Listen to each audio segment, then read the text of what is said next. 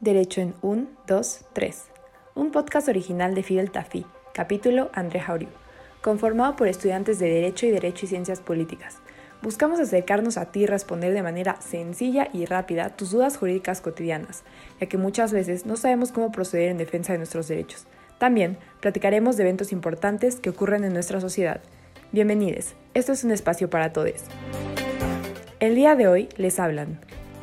Hola, somos Andrea Martínez, presidenta del capítulo Villar Calvo. Y Ana Paula Muñoz, presidenta del capítulo André Oguiu de Fidel Tafi. Y a continuación eh, les vamos a platicar de las liquidaciones. Ello eh, para dar continuidad al tema que hemos estado trabajando en este podcast por el mes del trabajo. Eh, y justamente la liquidación es una indemnización que el patrón está obligado a dar al trabajador siempre que las causales de la rescisión del contrato que ampara la relación laboral sean ajenas a este o a su desempeño. Es decir, que no sea por culpa del trabajador. Esto es diferente del finiquito, porque el finiquito se da al trabajador por parte del patrón cuando la relación laboral entre ambos se da por terminada. La liquidación es propiamente una indemnización que se debe pagar al trabajador cuando la responsabilidad de la rescisión recae en el patrón. Las causales para el despido de un trabajador sin responsabilidad por parte de los patrones están contenidas en el artículo 47 de la Ley Federal del Trabajo, en el que se describe en 15 fracciones las situaciones que constituyen causa de despido del trabajador. y estas van desde la falta de tres días en un mes sin justificación ni permiso del patrón al lugar del trabajo, hasta entregar documentación falsa para certificar habilidades para el puesto que desempeña, entre otros. Entonces, recuerden, no falten tres días en un mes a su trabajo y no mientan en su currículum. Si el motivo del término de la relación laboral por, por, la parte patronal no está contenido en el artículo 47, entonces el trabajador puede reclamar el pago de liquidación por despido injustificado. Pero no son todas las situaciones, por las que se puede proceder el pago de la indemnización. El artículo 51 de la Ley Federal del Trabajo señala todas las causas de rescisión de la relación de trabajo sin responsabilidad para el trabajador. Esto significa que no va a ser por culpa del trabajador el hecho de que se termine la relación laboral. Y también significa que el patrón deberá pagar la liquidación y les vamos a contar acerca de todas las posibles causas que se pueden dar. El primer caso ocurre si el patrón engaña al trabajador sobre las condiciones del trabajo, es decir, que en la negociación y en la contratación eh, te dijeron que ibas a desempeñar ciertas funciones y que ibas a tener ciertas prestaciones de ley y la realidad resulta completamente diferente. En este caso, em, la rescisión se puede dar sin responsabilidad para ti, trabajador. Sin embargo, es necesario que sepas que esta causa solo se puede hacer válida dentro de los 30 primeros días en los que empieces a prestar tus servicios. Una vez que se cumpla este plazo, ya no podrás ejercitar este derecho. La segunda causa, causa perdón, se da cuando el patrón, sus familiares o cualquiera de sus representantes dentro del servicio de trabajo incurra ya sea en faltas de probidad u honradez, en actos de violencia, amenazas, injurias, hostigamiento e inclusive acoso sexual, malos tratamientos o cualquiera eh, que sea análogo ya sea en contra del, trabajador, del cónyuge del trabajador, de sus padres, hijos o hermanos. En estos casos también se puede dar por terminada la relación eh, laboral por culpa del patrón. El tercer supuesto ocurre cuando el patrón, sus familiares o cualquiera de sus representantes se comporten de la misma manera que les acabo de contar, pero fuera del servicio del trabajo. Es decir, podría ser en algún horario inhábil o en algún día inhábil, pero que estas acciones hagan imposible el cumplimiento de la relación de trabajo. Inclusive puede darse, por ejemplo, una pelea física o también eh, algún tema de acoso sexual, malos tratamientos y aunque sea fuera del trabajo y esto imposibilite que tú como trabajador te sigas desempeñando, también es una causal para rescindir la relación de trabajo sin que sea tu culpa.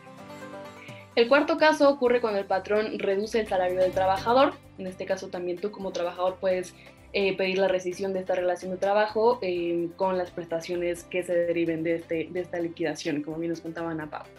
El quinto ocurre cuando el trabajador no recibe el salario correspondiente en la fecha o en, el lugar convenidos o acostumbrados. Esto claramente es porque son obligaciones eh, del patrón cumplir con, este pago del salario como, se acordó en el contrato, aunque sea eh, tácito, y cuando eh, se deja de cumplir debidamente, el trabajador puede ejercitar de nuevo esta, esta acción de rescisión.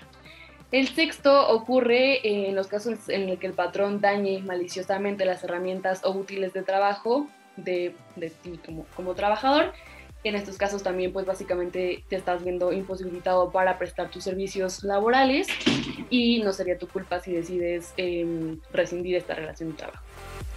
El séptimo caso eh, ocurre cuando existe un peligro grave para la seguridad o salud del trabajador o de su familia, ya sea porque el establecimiento carece de las condiciones higiénicas o porque no se están cumpliendo con las medidas preventivas y de seguridad que las leyes establecen. Claramente en la actualidad tenemos el tema del COVID y por ejemplo en los casos en el que el patrón no esté dando eh, la situación higiénica que exige la autoridad sanitaria para cumplir con las medidas de seguridad en, tiempos de COVID, en estos casos tú también como trabajador tienes todo, todo el derecho de recibir esta relación de trabajo. El octavo ocurre cuando el patrón, por imprudencia o descuido, comprometa la seguridad del establecimiento o de las personas que se encuentran en él. Claramente cuando se trata de temas de seguridad, no es tu culpa trabajador si decides terminar esta relación de trabajo. Finalmente, el noveno se da cuando el patrón exige al trabajador que realice actos o conductas que menoscaben o atenten contra su dignidad, cuando claramente esto es eh, contrario a los derechos humanos eh, del trabajador y claramente tampoco sería su culpa si decide rescindir las relaciones de trabajo. Y tal vez ahora se estén preguntando el, bueno, Andrea y Ana Paula, ya sé cuando aplica eh, que me tengan que pagar la liquidación, cuando es procedente, pero ¿cómo calculo cuánto, cuánto dinero tengo que recibir? ¿no? Eso también es importante. ¿A cuánto equivale una liquidación? Pues el monto de una liquidación se compone de tres meses de salario por concepto de indemnización, más aparte 20 días de sueldo por cada año de servicios prestados y el pago de una prima de antigüedad que consiste en el pago de 12 días de salario por cada año de servicio prestado, así como el pago de las partes proporcionales del aguinaldo, las vacaciones y la prima vacacional, más las prestaciones que haya generado la trabajadora o el trabajador y que no se hubieran pagado al momento de su despido. Y aprovechando que estamos platicando de liquidaciones, pues justamente también es importante hablar de los maestros porque el pasado mes también fue su día y también son trabajadoras y trabajadores.